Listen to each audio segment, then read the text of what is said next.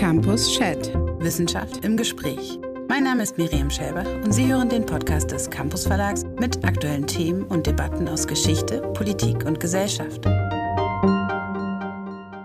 Liebe Zuhörerinnen und Zuhörer, kontroverse Pandemiepolitik, Ukraine-Krise, Vertrauensverlust in die PolitikerInnen, erstarkende rechtspopulistische Bewegungen in vielen Teilen der Welt und so weiter. Ist die Demokratie eigentlich in einer Krise oder sprechen wir von einer Krise der Demokratie nicht schon so lange, wie es die Demokratie überhaupt gibt? Ich freue mich sehr, heute die beiden äh, Politikwissenschaftler Boris Vormann und Christian Lammert zu begrüßen.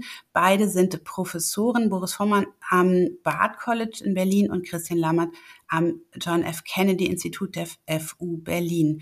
Gemeinsam haben sie bei uns im Campus Verlag ein Buch veröffentlicht, Das Versprechen der Gleichheit, Legitimation und die Grenzen der Demokratie ist der Titel. Und ich denke, es ist gar nicht so weit gegriffen, wenn ich behaupte, diese Studie wirft einen doch recht ernsten und sehr gelehrten Blick auf die Schattenseiten einer besonderen Demokratie, nämlich der amerikanischen Demokratie, auf ihre kolonialen und imperialen Verflechtungen. Herzlich willkommen, Herr Lammert, herzlich willkommen, Herr Vormann. Ja, guten Tag. Hallo, ich grüße Sie. Zäumen wir das Pferd doch mal von hinten auf, wie man so schön sagt, und nehmen wir eine ganz aktuelle Situation in den Blick, die in Ihrem Buch gar nicht mehr so prominent vorkommt. Ziemlich genau vor einem Jahr zog der amtierende Präsident der Vereinigten Staaten, Joe Biden, ins Weiße Haus ein.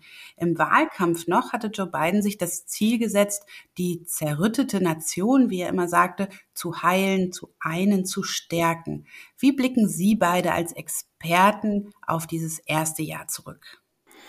Ja, ich fange fang vielleicht mal an und würde sagen, ähm, wenn man Bilanz zieht, bislang ist es sehr durchwachsen und ich glaube, man muss vor allen Dingen unterscheiden, was war die Zielsetzung von Biden und was hat er erreicht.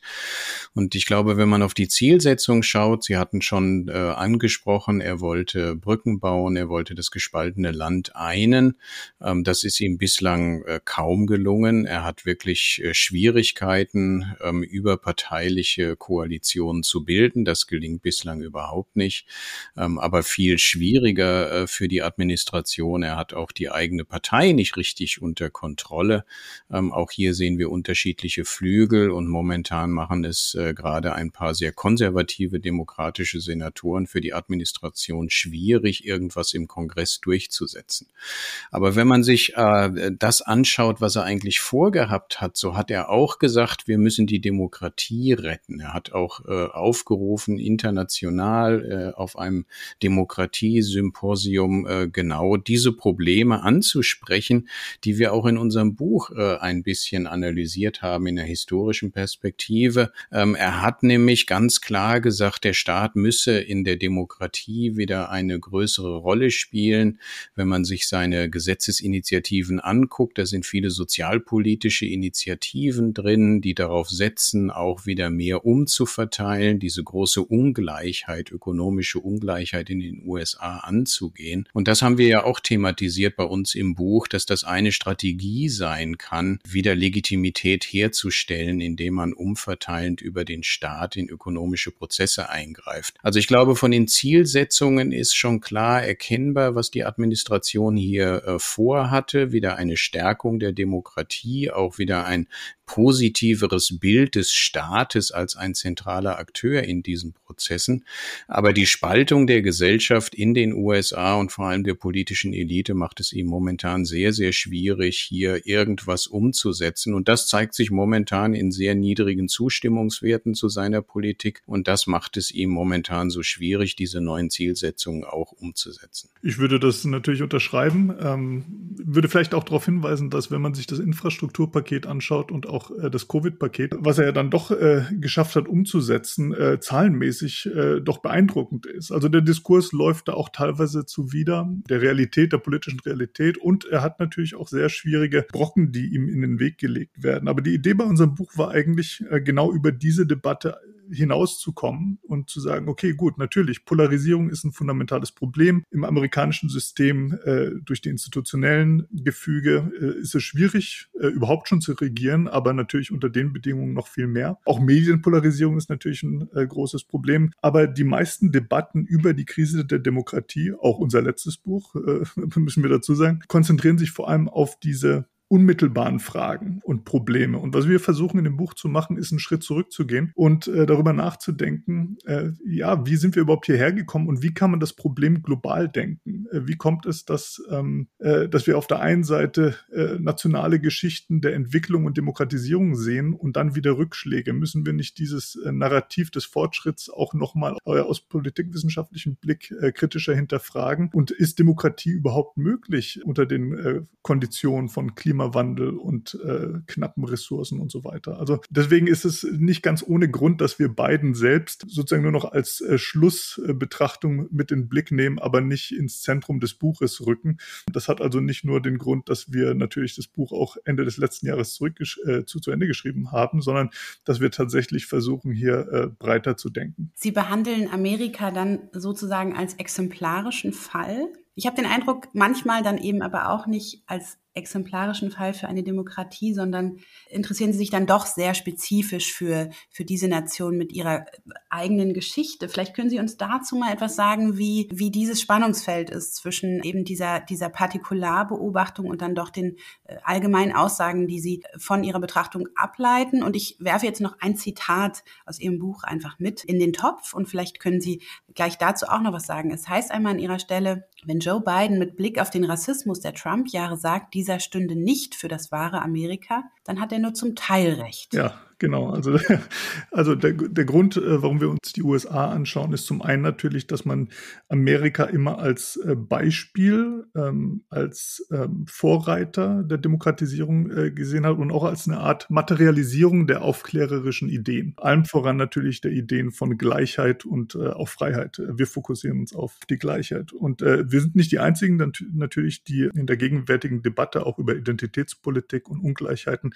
darauf verweisen, dass nie alle gleichermaßen gleich gedacht wurden. Und äh, wir versuchen uns an dem Beispiel klarzumachen, wie so ein nationales Innen entstanden ist, wo man also argumentiert hat, ja, äh, bestimmte Menschen in unserer Gemeinschaft sind gleich. Und wie man das darüber erreicht hat, dass man sich von außen abgegrenzt hat. So, das ist ein Punkt, das, der in der Kulturwissenschaft auch schon sehr lange gemacht wird. Was wir darüber hinaus noch machen, ist zu versuchen, das mit der Externalisierungsdebatte zu verknüpfen. Also wer trägt sozusagen die Kosten für den, für den gesellschaftlichen Fortschritt zu verschiedenen äh, historischen Momenten. Äh, und das Spannende am Beispiel der U S A ist ähm, zum einen, dass die Gesellschaft sehr dynamisch sich entwickelt hat im achtzehnten und neunzehnten Jahrhundert, dass sich die Grenzen des Innen und Außen ständig verschoben haben, auch durch die Westexpansion, dass man also ständig neu denken musste, äh, wer überhaupt dazugehört und dass da immer eigentlich zwei Narrative nebenher liefen. Zum einen natürlich eine Art multikultureller äh, Diskurs, der offen war für Immigranten ähm, und Immigrantinnen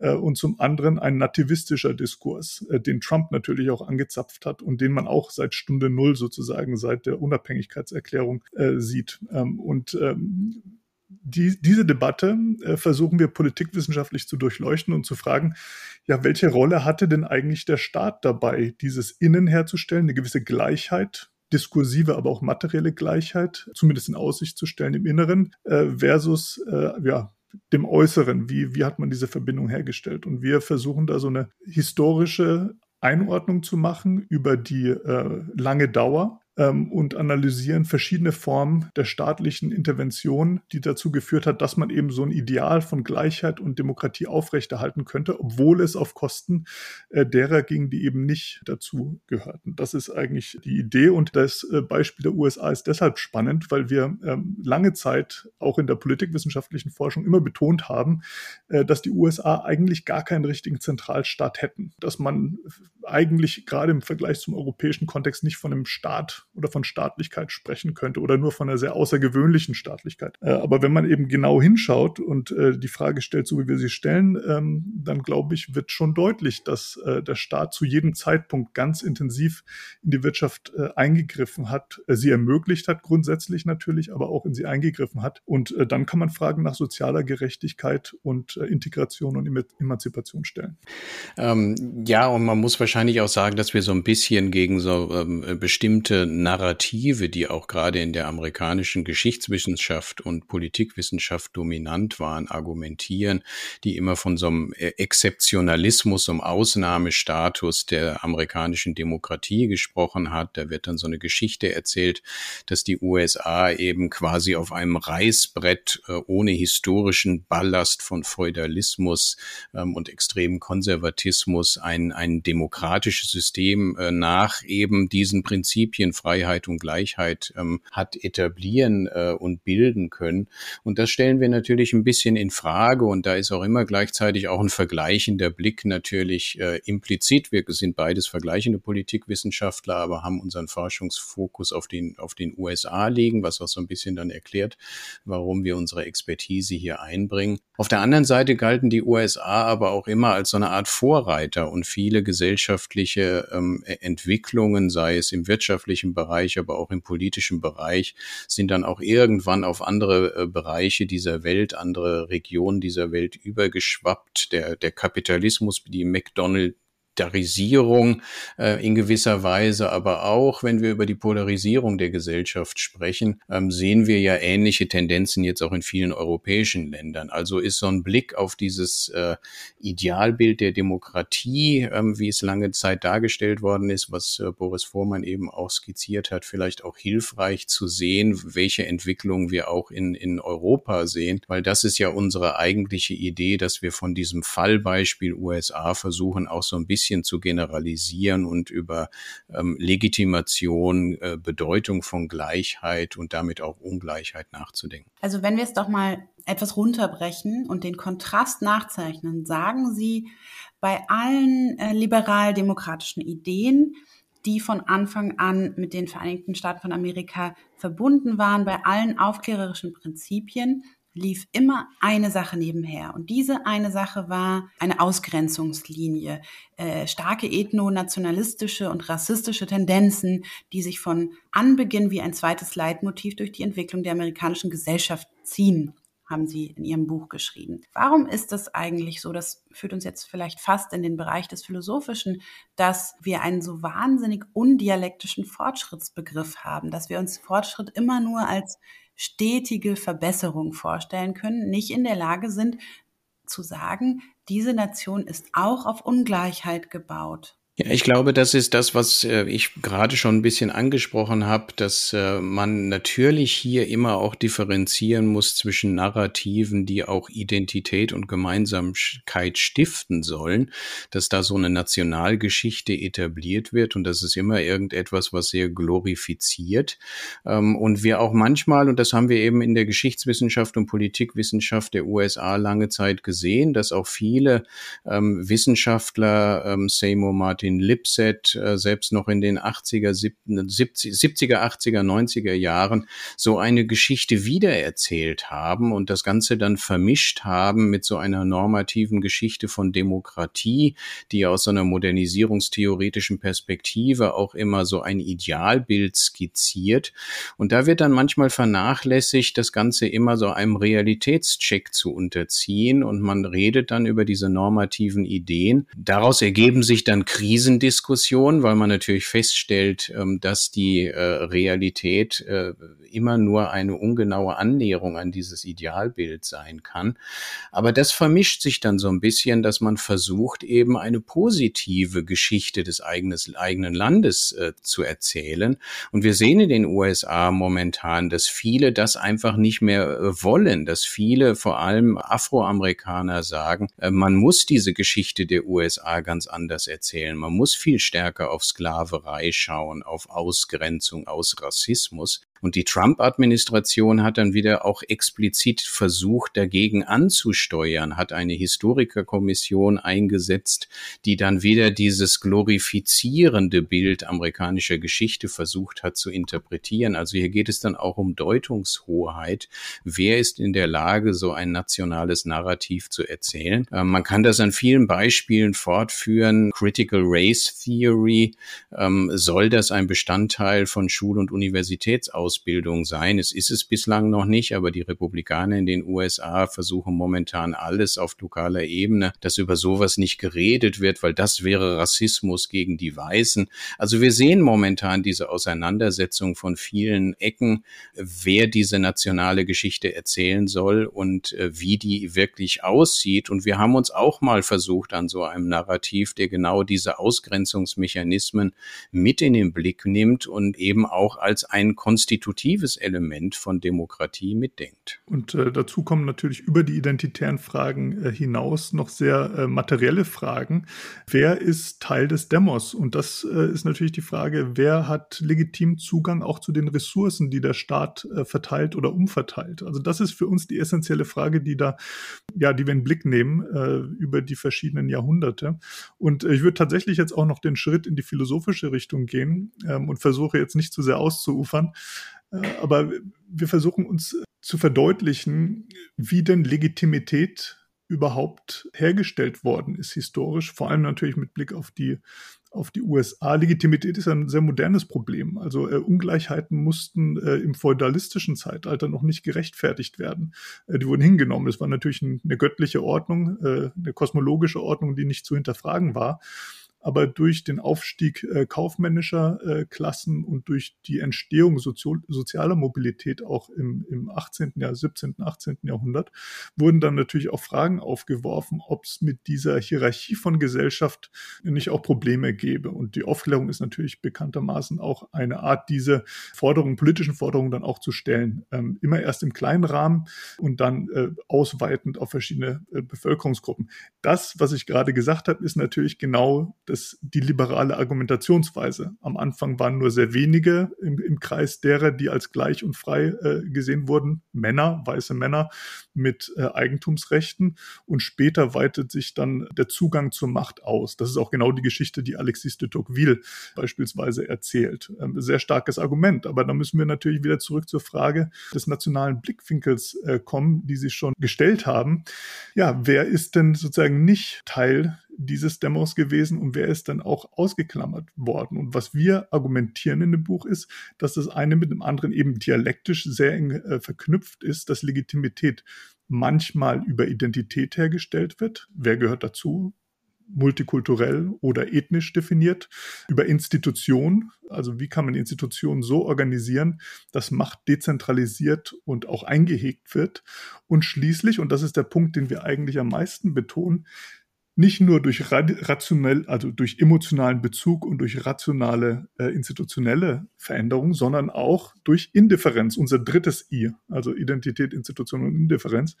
Also dadurch, dass man sich eigentlich mit politischen Fragen nicht befassen muss. Und äh, wir argumentieren in dem Buch, dass es durch eigentlich zwei Wege möglich war, sich gesellschaftlich nicht einbringen zu müssen oder sich auch keine größeren Gedanken zu machen. Einmal, naja, Indifferenz eben als Möglichkeit, ein gutes Leben zu führen, ähm, wirtschaftlich vor allem ein gutes Leben zu führen. Ähm, und zum einen war das möglich durch Extraktion, Aneignung. Deswegen ist auch das amerikanische Beispiel ein sehr gutes, weil man eben durch Landnahme, durch die Westexpansion den nordamerikanischen Kontinent einfach sich einverleibt hat, als ob dort niemand gelebt hätte und dann sehr großzügig verteilen konnte an die eigene Bevölkerung. Das war ein Weg, Demokratie zu legitimieren und das politische System zu legitimieren.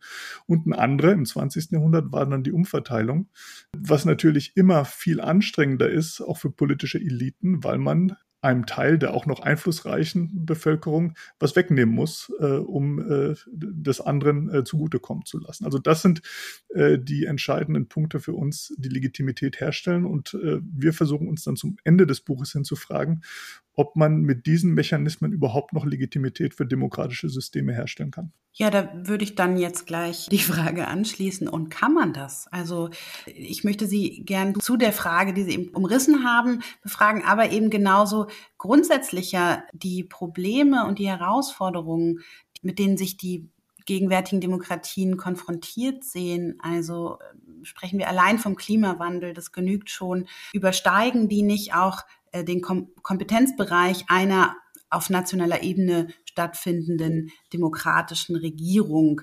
Sei es allein darum, dass Politiker eben auf Zeit gewählt sind, sei es deswegen, weil eben Klimafragen nicht auf nationaler Ebene allein stattfinden und verhandelt werden können. Also ist vielleicht die Demokratie, um es jetzt mal ganz ketzerisch zu sagen, nicht mehr die richtige Regierungsform für die Fragen unserer Zeit. Da muss man natürlich aufpassen, dass man jetzt nicht hier ein Argument sagt und äh, in, in die Ecke geschoben wird, wir brauchen ähm, eine Alternative zur Demokratie. So, so würden wir nicht argumentieren. Die Problemdiagnose, die Sie beschrieben haben, würden wir aber auf alle Fälle unterschreiben. Es gibt viele Probleme, die im Rahmen von Nationalstaaten, und äh, so verstehen wir ja auch die Demokratie, meistens im nationalstaatlichen Rahmen nicht mehr zu lösen sind. Das ist die Klimafrage, und das sind natürlich aber auch globale Ungerechtigkeiten, die dann Migrationsströme nach sich ziehen, und das ist etwas, was wir in den U S A in den Debatten sehen, die Grenze zu Mexiko. Trump hat eine Mauer bauen wollen. Also er geht eigentlich eher wieder zurück in eine ethnonationale Definition der Gemeinschaft, versucht auch Einwanderung zu begrenzen oder versuchte es. Wir sehen das aber auch in den Debatten in Europa, die Festung Europa, was im Mittelmeer passiert, die Abgrenzung vom afrikanischen Kontinent. Also hier sehen wir, dass die Staaten eigentlich nicht in der Lage sind, diese Probleme produktiv zu lösen. Also man versucht auch wieder Verantwortung zu verschieben. Man versucht, sich äh, abzukanzeln. Das ist die eine Richtung, die wir eigentlich als nicht arbeitsfähig beschreiben in unserem Buch, nicht umsetzungsfähig, ähm, nicht, nicht zielführend. Äh, wir sehen aber gleichzeitig auch vermehrt eben ähm, Gedanken, wie können wir Demokratie auch über den nationalstaatlichen äh, Rahmen, Raum hinweg äh, legitimieren.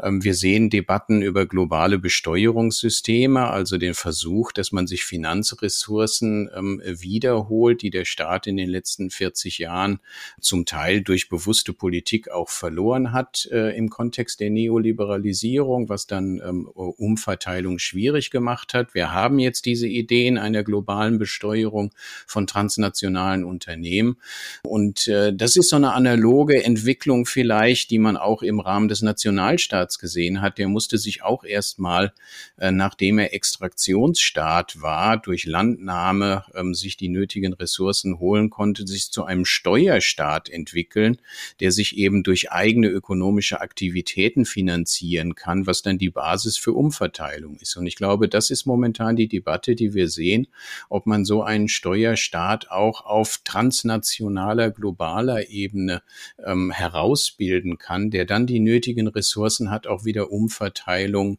im globalen Maßstab möglich zu machen. Das ist, glaube ich, eine mögliche Entwicklung, die wir auch ansprechen in dem im Buch. Und deswegen haben wir auch diese doppeldeutige, die Grenzen der Demokratie, ähm, weil hier müssen wir eben auch mal Ansätze diskutieren, die über nationalstaatliche Grenzen eben hinausgehen, aber gleichzeitig auch die Schwierigkeit zeigen, inwieweit das Ganze demokratisch organisiert werden kann. Also wir befinden uns tatsächlich in, in einem wichtigen historischen Moment, ähm, und äh, vielleicht um das aus einer anderen Perspektive noch ein bisschen weiter zu erläutern.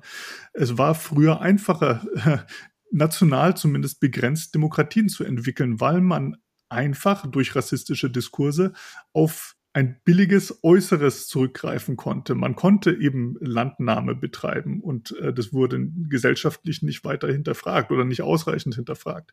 Ähm, also zum einen haben wir eine diskursive Einhängung, Einengung, dass dieser dieser Weg zurück äh, nicht mehr legitim und moralisch vertretbar scheint, oder noch viel weniger, als er das eigentlich schon im achtzehnten Jahrhundert hätte sein dürfen. Äh, und auf der anderen Seite sehen wir natürlich noch ein anderes Ende des Außen äh, durch die äh, Ressourcen des Planeten, die sich erschöpfen und auf die man auch nicht nicht mehr so einfach zurückgreifen kann. Die Externalisierungsdebatte, äh, auch teilweise von Stefan Lessenich und, und anderen äh, angestoßen, geht genau in die Richtung. Also wie kann man ähm, überhaupt noch auf diese Ressourcen äh, zurückgreifen? Also deswegen ist es aus unserer Perspektive auch kein Zufall, glaube ich, dass wir momentan tatsächlich auch eine, ähm, eine Zurückbewegung, eine Renationalisierung haben und auch eine äh, außenpolitische Entwicklung, wo man immer mehr versucht, die eigenen geopolitischen, geostrategischen Interessen zu wahren. Aber die Situation ist nun mal eine ganz andere als im neunzehnten Jahrhundert und äh, mittelfristig kann das wohl nicht gut gehen.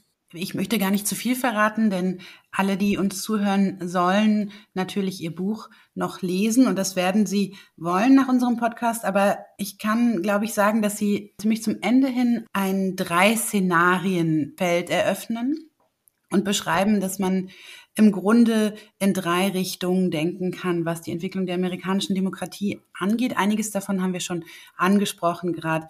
Es wäre möglich, dass sich eine die Tendenz ethno-nationalistischer Autokratisierung verstärkt, deren Anfang sie wahrscheinlich bei Trump setzen würden. Auch eine Revitalisierung der Sozialdemokratie wäre denkbar, so wie sie sie ja schon für Biden mit seinen Erbschaftssteuern, äh, beispielsweise und Vermögenssteuern, die geplant sind, beschrieben haben. Und drittens, und das mag ich besonders an Ihrem Buch, dass es sehr nüchtern beschrieben wird, aber man doch ein bisschen fühlt, dass Ihr Herz für das dritte Szenario schlägt, wäre eine ja, Neuskalierung, sagen Sie, politischer Gemeinschaften und Institutionen denkbar. Und das hängt ja genau zusammen mit der Überwindung eines nationalen Denkrahmens. Und da sagen Sie ja, eigentlich haben wir diese ganzen Institutionen schon, die diesen Nationalrahmen überschreiten. Wie meinen Sie das und was wäre dann die Neuskalierung dieser Institutionen? Nein, also ich, ich glaube, wenn wir diese drei Szenarien machen, es, es wird, glaube ich, ähm, klar in dem Text, dass wir äh, von von der ethno-nationalistischen Variante, die eigentlich auf Exklusion setzt, und das ist nicht nur Trump, das sehen wir ja auch ähm, äh, zum Teil in in anderen Regionen der Welt, in Brasilien mit Bolsonaro, in in äh, einigen osteuropäischen Ländern, die sich hin zu so einer illiberalen Demokratie entwickeln, dass das für uns keine mögliche oder valide Lösung ist. Ist. Wir setzen eigentlich eher auf diese anderen beiden möglichen Szenarien. Einmal natürlich eine äh, Revitalisierung der Sozialdemokratie, was wir, äh, wie wir das genannt haben, nämlich eine stärkere äh, Fokus wieder auf Umverteilung. Ähm, aber wir sind halt auch äh, kritisch und sehen, äh, dass wir einige Probleme eben nicht mehr im Rahmen des Nationalstaats lösen können in diesen etablierten äh, institutionellen Gefügen, weil die Welt halt äh, interdependent geworden ist und wir einige Probleme haben, die sich eben nicht dadurch lösen lassen, dass wir Mauern bauen und uns abschotten, sondern wir müssen das Ganze global denken. Und äh, da hat das zwanzigste Jahrhundert auch schon viele institutionelle Möglichkeiten geschaffen, auf denen man aufbauen kann. Also wir haben ja sowas wie die Vereinten Nationen. Wir haben viele regionale Bündnisse, in denen einige äh, Probleme gelöst werden äh, könnten. Und hier müssen wir eben jetzt, und das ist das, was wir versuchen, so eine Debatte vielleicht anzunehmen, zu stoßen, zu gucken, welche Probleme können denn auf welcher Ebene am besten angegangen werden. Und dabei ist klar, dass äh, Probleme wie Migration und äh, Klimaveränderung und Umweltpolitik nicht im Rahmen des Nationalstaats mehr zu lösen sind. Hier müssen globale Institutionen geschaffen werden. Ähm, wir müssen auch sehen, dass wir ein globales Umverteilungssystem schaffen, ähm, äh, dass äh, der, äh, bestimmte Regionen eben bessere Entwicklungsmöglichkeiten Möglichkeiten schafft, auch gerade um diese Migrationsprobleme zu lösen. Ähm, aber es gibt äh, auch einige Probleme, die natürlich immer noch im nationalstaatlichen Rahmen äh, gelöst werden können. Und wir sind hier eigentlich gar nicht so negativ über die Idee der Nation und des Nationalstaats, weil da auch viel progressive Ideen drin stecken und er sehr wirkmächtig war. Man muss eben nur aufpassen, dass es nicht auf äh, Ex- Exklusion setzt, sondern eher auf In- Inklusion, und manche Probleme lassen sich eben mit äh, Hilfe des Nationalstaats noch gut bearbeiten. Andere lassen sich vielleicht äh, auf noch kleinerer Ebene, auf der lokalen Ebene noch besser bearbeiten. Und das ist das, was wir mit der Neuskalierung denken, äh, dass wir darüber nachdenken müssen, welche Probleme können auf welcher Ebene ähm, bearbeitet werden, aber auch wie müssen diese Ebenen miteinander verzahnt sein, damit das Ganze produktiv umgesetzt werden kann. Und da in dieser Diskussion äh, stecken wir momentan? Wie können wir verschiedene äh, globale Regime einsetzen, die sich mit spezifischen, ähm, globalen, regionalen Problemen auseinandersetzen? Das schwierigste, heikelste Thema vielleicht zum Schluss. Äh, eigentlich sollte das Beste zum Schluss kommen. Das ist jetzt ein dramaturgischer Widerspruch. Wenn wir über Institutionen nachdenken, denken wir auch immer, sei es auf nationaler oder übernationaler Ebene, darüber nach, wer sitzt in diesen Institutionen, wer vertritt sie. Ein Reizwort nahezu äh, heutiger Debatten ist ja die identitätspolitische Frage. Und ich habe ein bisschen gehadert mit, glaube ich, mit, mit dem Gedanken in Ihrem Buch, und den sollten Sie uns jetzt erstmal vielleicht paraphrasieren, dass diese identitätspolitische Debatte eigentlich eine ist, die in eine ganz falsche Richtung geht, weil sie nicht mehr wirklich was mit dem Gleichheitsversprechen zu tun hat. Also ich glaube, was ganz wichtig zu betonen ist, dass wir schon ganz klar die Notwendigkeit sehen, eben ähm, was, was in der Debatte momentan als struktureller Rassismus äh, diskutiert wird, dass diese Diskussion äh, von äh, bislang marginalisierten Gruppen zu Recht eingefordert wird ähm, und wir diese Diskussion auch führen müssen, und zwar ergebnisoffen. Und äh, da müssen die verschiedenen ähm, Identitäten jetzt ihre äh, Position artikulieren dürfen. Wir müssen ähm, all unsere Ideen, äh, institutionellen Strukturen daraufhin überprüfen. Ähm, das machen wir ja auch mit unserem Buch zum Teil. Äh, wir schauen uns eben an, inwieweit auch sowas wie der amerikanische ähm, Sozial- und Wohlfahrtsstaat auf äh, rassistischen ähm, und chauvinistischen Prinzipien äh, basiert und lange Zeit äh, Afroamerikaner und auch Frauen ausgeschlossen hat. Das muss alles jetzt thematisiert werden, aber das kann eben nicht der Endpunkt sein, dass wir uns in verschiedene Gruppierungen zurückziehen, sondern wir müssen gleichzeitig den konstruktiven äh, Dialog äh, führen, aber auch berücksichtigen, dass dieser Dialog immer vermachtet ist und äh, die unterschiedlichen Gruppierungen unterschiedliche Machtressourcen haben. Und wenn wir das nicht hinbekommen, ähm, dass sich die Mehrheitsgesellschaften hier zurücknehmen, ähm, dann werden wir auch keine gemeinsamen Positionen für die Zukunft finden. Ich glaube, wir könnten an dieser Stelle tatsächlich noch weiter über Ihr Schlusskapitel sprechen, denn genau diesen, diese Wendung vollziehen Sie dann im Schluss. Ich möchte aber gar nicht zu viel vorgreifen und eben unseren Zuhörerinnen und Zuhörern jetzt Ihr Buch empfehlen an dieser Stelle. Eine Frage noch an die Werkstatt. Sie haben dieses Buch zusammengeschrieben. Es liest sich wie aus einem Guss. Wie funktioniert sowas? Sind Sie einfach äh, kongeniale Autoren oder hat am Ende doch einfach einer alles geschrieben und Sie haben beide Namen aufs, aufs Cover gesetzt? Ja, wir sind Zwillinge, die in verschiedenen Körpern, von verschiedenen Müttern und zu verschiedenen Zeiten geboren wurden. Nein, wir sind, wir haben einfach viel Übung jetzt inzwischen. Das ist nicht unser erstes Buch äh, und wir haben auch schon viele Artikel gemeinsam geschrieben.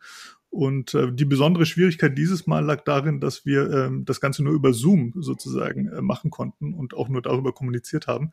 Wir haben uns auch seit Beginn der Schreibphase eigentlich, glaube ich, wenn dann nur einmal gesehen. Also ja, da braucht man ein gewisses Grundvertrauen, glaube ich, und eine gewisse Übung. Und die hatten wir. Und es klappt auch nicht mit jedem. Also ich habe auch schon mit anderen äh, Autorinnen und Autoren geschrieben. Und manchmal ähm, ist es tatsächlich so, dass so, so eine bitonale Qualität oder so ein zweites Argument sich mit einschleicht. Aber wir, wir haben uns sehr viel koordiniert und wir sind froh, wenn das äh, vielleicht geklappt hat. Also wir haben auch um, aus der aus der Werkstattperspektive vielleicht noch zu berichten, wie wir sowas immer angehen. Wir haben gemeinsame Interessen und Vorstellungen. Wir haben aber auch unterschiedliche Hintergründe aufgrund unserer ähm, Ausbildung in der Wissenschaft.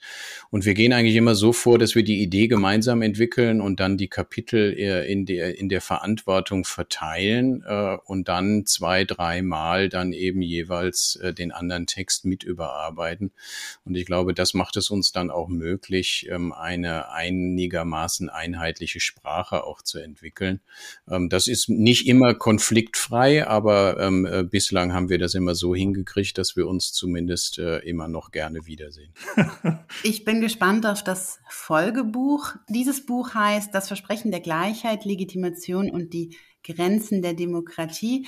Geschrieben wurde es von Boris Vormann und Christian Lammert, mit denen ich jetzt heute sprechen durfte. Vielen Dank für Ihren Besuch und ich wünsche Ihnen alles Gute für, wie gesagt, das nächste Buch. Vielen Dank. Danke Ihnen. Sie hörten Campus Chat, den Podcast des Campus Verlags. Wenn Sie mehr erfahren möchten, abonnieren Sie unseren Podcast, besuchen Sie unsere Website w w w punkt campus punkt d e und tragen Sie sich für unseren Newsletter ein.